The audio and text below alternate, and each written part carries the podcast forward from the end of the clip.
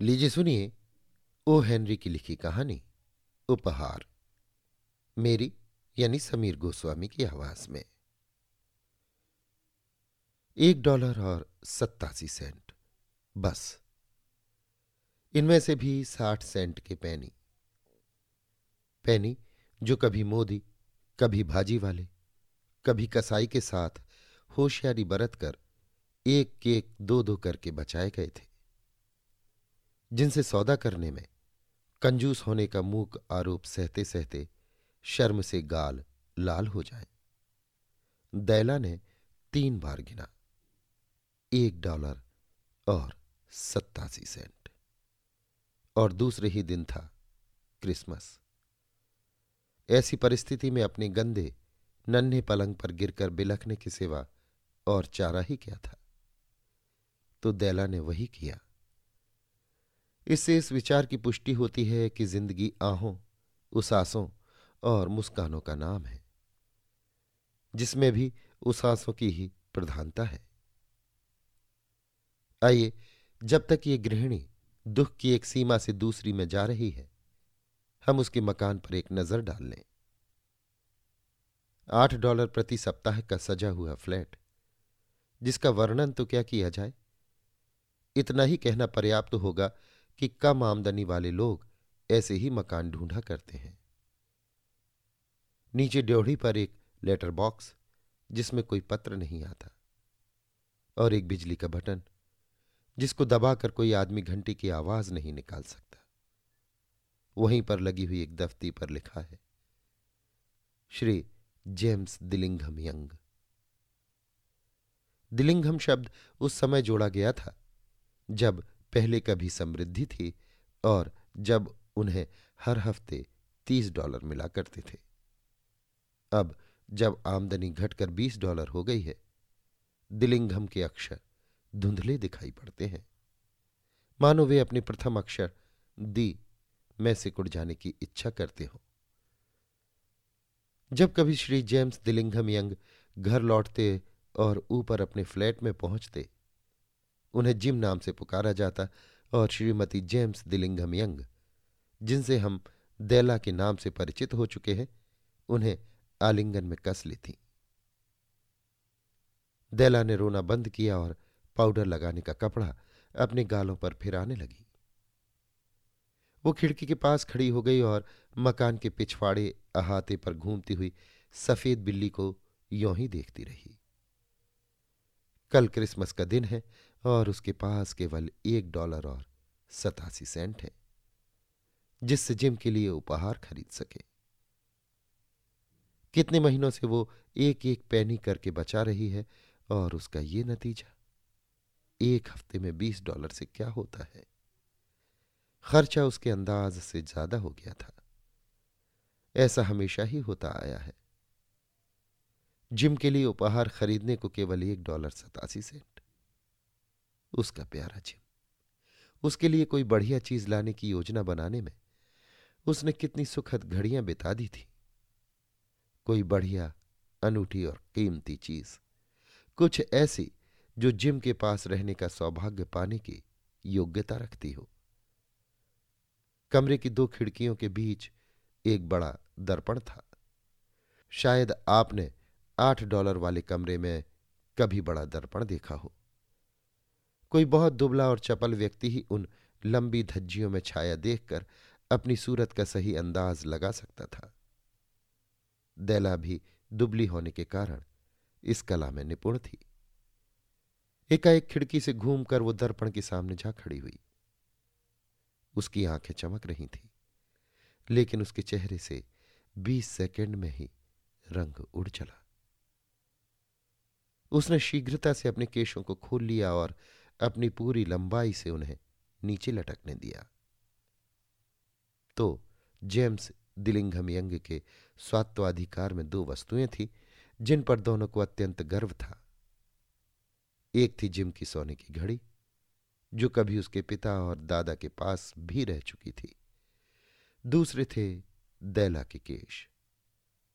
अगर सड़क के उस पार वाले फ्लैट में स्वयं शैबा की रानी रहती तो उसके हीरे जवाहरातों और उपहारों को नीचे दिखाने के लिए दैला, अपने केशों को सुखाने के बहाने, किसी दिन खिड़की से बाहर ज़रूर लटकाए रखती। और अगर बादशाह सालुमन भी वहाँ अपने खजाने का ढेर लगाकर द्वारपाल की तरह खड़े होते तो सिर्फ़ ईर्ष्यावश उनका दाढ़ी नोचना देखने के लिए जितनी बार जिम उधर से निकलता, अपनी घड़ी निकालकर समय ज़रूर देखता। अब दैला के खूबसूरत केश भूरे पानी के झरने की तरह चमकते हुए लहरा कर लटक रहे थे। वे उसके घुटनों से भी नीचे पहुँचते थे और किसी हद तक उसके लिए पोशाक का काम दे रहे थे। और तब उसने निराशा से उन्हें शीघ्र ही वापस बाँध लिया। एक क्षण के लिए वो सेहर उठी। फिर चुपचाप खड़ी रही और उसकी आँख से एक या दो बूंद आँसू फटी पुरानी लाल दरी पर बिखर गए। उसने अपना पुराना लाल जैकेट पहना और वैसा ही हैट लगाया। स्कर्ट को एक घुमाव देकर आँखों में अभी तक वही तेज चमक लिए। वो दरवाजे से बाहर शीघ्रता से निकल गई और सीढ़ियाँ उतरकर सड़क पर आ गई। जहाँ वो रुकी, वहाँ लिखा था, मैडम सेफ्रोनी, सब प्रकार के केश प्रसाधनों की विक्रेता। दैला लपक कर एक मंजिल जीना चढ़ गई और हाफती हुई अपने को संभालने लगी। दुकान की मालकिन अत्यंत गोरी और मोटी महिला थी। दैला ने पूछा, क्या आप मेरे बाल खरीदेंगी? महिला ने कहा, क्यों नहीं? हम तो बाल खरीदते ही हैं। जरा हैट उतार कर अपने बालों पर एक नज़र डालने दीजिए। भूरे केशों का झरना उमड़ पड़ा। अपने कुशल हाथों में केश समूह को उठाते हुए महिला ने कहा, बीस डॉलर. दैला बोली, जल्दी कीजिए। ओह, अगले दो घंटे तो सुनहरे पंखों पर उड़ गए। इस रूपक की चिंता मत कीजिए। इस समय वो जिम का उपहार खोजने के लिए दुकानें छान रही थी। आखिर उसे एक चीज़ मिल ही गई। ऐसी चीज़ जो केवल जिम के लिए ही बनी थी और किसी के लिए नहीं। उसके समान और कोई चीज़ कहीं किसी दुकान में नहीं थी। उसने सारी दुकानें छान डाली। वो चीज़ थी, साफ़ और सादी, प्लेटिनम की बनी हुई जेबी चैन, जिसका वास्तविक मूल्य उसकी टीम टाम में न होकर उसकी धातु में था। जैसा हर अच्छी चीज़ का होना चाहिए। वो उस घड़ी के योग्य थी। ज्यों ही उसने देखा, उसे लगा कि वो जिम की ही थी। वो जिम की जैसी ही थी। मूल्यवान और नीरव, ये दोनों गुण दोनों ही में निहित थे। उसकी 21 डॉलर चुकाकर बाकी बचे सत्तासी सेंट लिए वो घर लौट आई। घड़ी के साथ वो चैन होने पर जिम अपने साथियों के बीच ज़रूर ही समय देखने की उत्कंठा रख सकता था। इतनी शानदार घड़ी के साथ चैन की जगह चमड़े का पट्टा होने के कारण वो कभी कभी छिपा कर ही उसमें समय देखता था। घर पहुँचने पर तर्क और विवेक के सामने दैला का नशा जरा उतरा। उसने अपने केशों में लगे छल्ली निकाल लिए और गैस का स्टोव जलाकर काम करने बैठी, जिससे उदार प्रेम के आवेश से हुई इस तबाही की पीड़ा कुछ कम हो सके। ये एक भयंकर काम है और विशाल भी। कोई चालीस मिनट में ही उसका सिर छोटे छोटे पास पास जुड़े हुए घुंघराले बालों से ढक गया, जिससे वो स्कूल से मुँह चुराने वाली किसी लड़की सी दिखने लगी। उसने दर्पण में अपनी प्रतिच्छाया को बहुत देर तक सावधानी और आलोचनात्मक दृष्टि से देखा।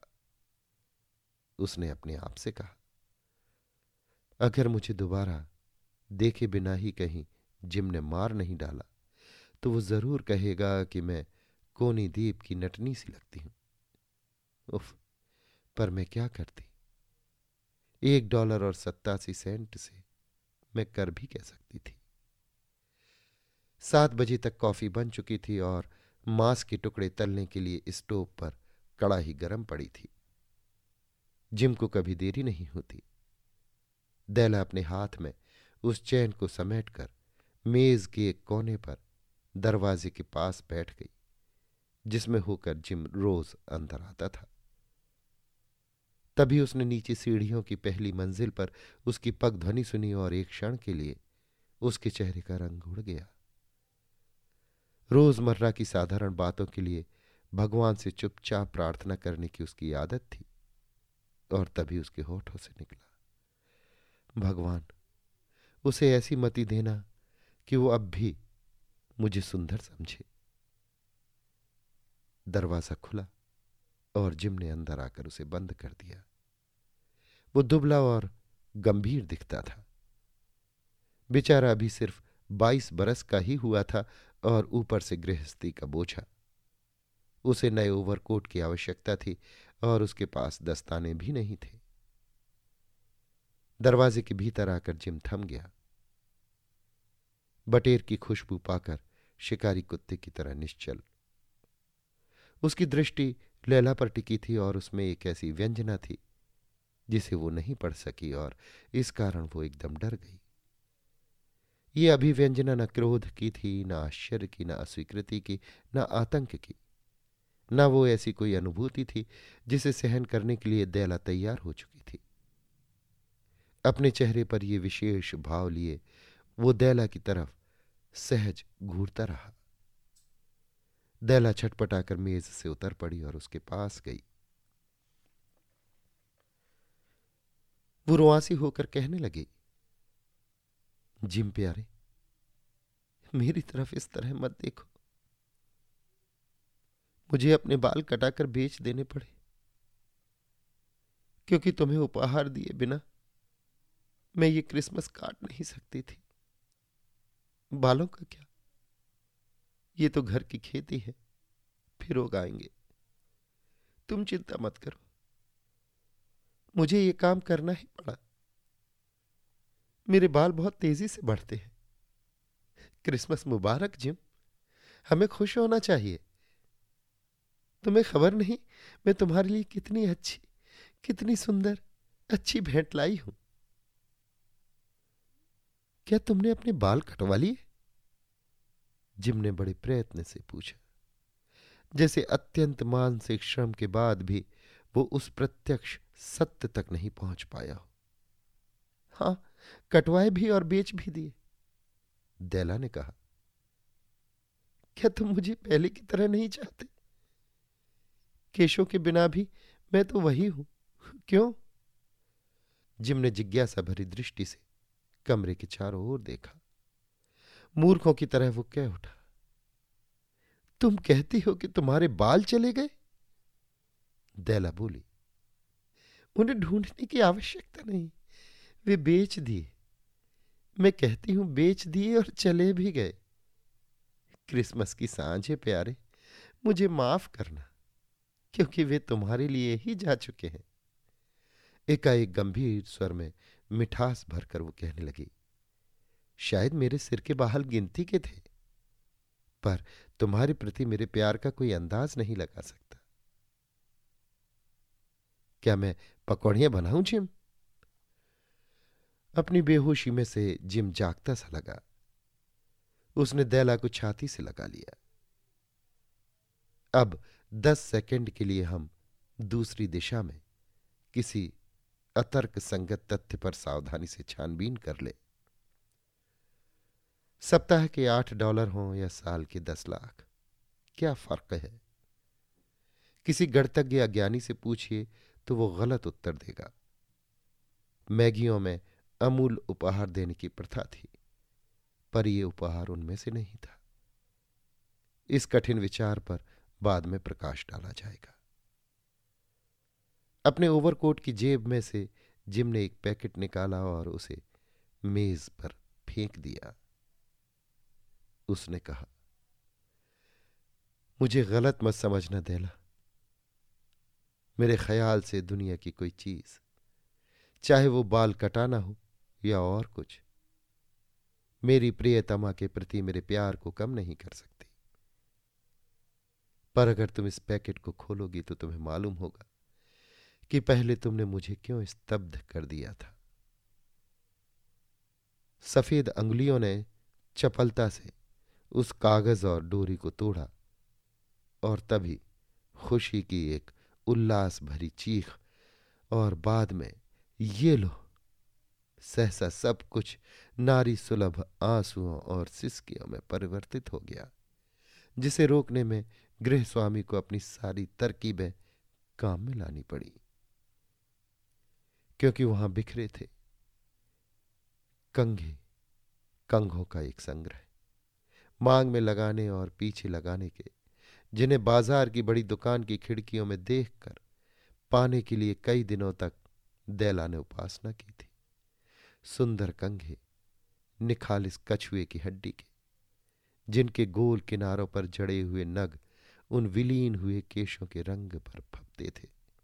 वो जानती थी कि वे बहुत कीमती थे और निराश हृदय उनकी चाहना भर कर सकता था। और अब अब वे उसके थे। पर वे घुंघराले बाल, जो उनसे सजने की आकांक्षा रखते थे, अब जा चुके थे। दैला ने उन कंघों को छाती से चिपका लिया और आखिर अपनी डबडबाई आँखों को ऊपर उठाकर मुस्कुराते हुए बोली, जिम, मेरे बाल बहुत जल्दी उगते हैं। और तब दैला किसी झुलसी हुई बिल्ली की तरह उछली और विलाप करने लगी। ओह ओह! जिम ने अभी तक उसके उपहार को देखा नहीं था। उसने उत्सुकता से अपनी खुली हथेली पर रखकर उसे सामने बढ़ा दिया।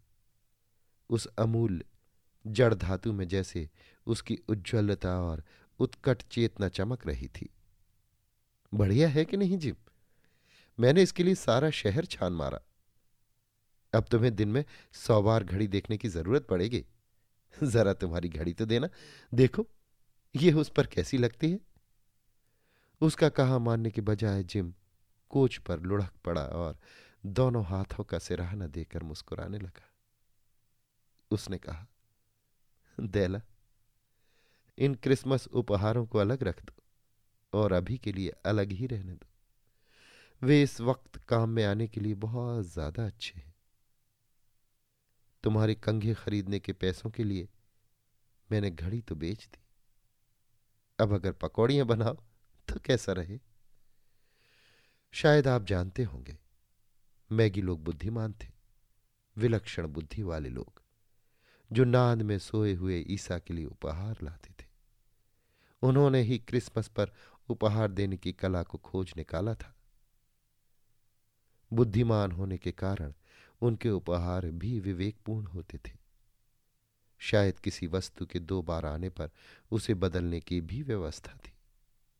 और यहाँ मैंने एक फ्लैट में रहने वाले दो भोले भाले बच्चों का घटनाहीन वृतांत टूटी फूटी शैली में बयान कर दिया है, जिन्होंने एक दूसरे के लिए अपने सबसे प्रिय धन को बिना सोचे समझे बलिदान कर दिया। लेकिन इस जमाने के बुद्धिमानों के लिए अंतिम बार कहने दीजिए कि संसार के सभी उपहार देने वालों में ये दोनों सबसे अधिक बुद्धिमान थे। उन सभी लोगों में से जो उपहार देते हैं अथवा लेते हैं, ये दोनों सबसे ज़्यादा बुद्धिमान हैं। वे सबसे अधिक विवेकशील हैं। वे सच्चे मैगी हैं। अभी आप सुन रहे थे ओ. हेनरी की लिखी कहानी। उपहार। मेरी यानी समीर गोस्वामी की आवाज़ में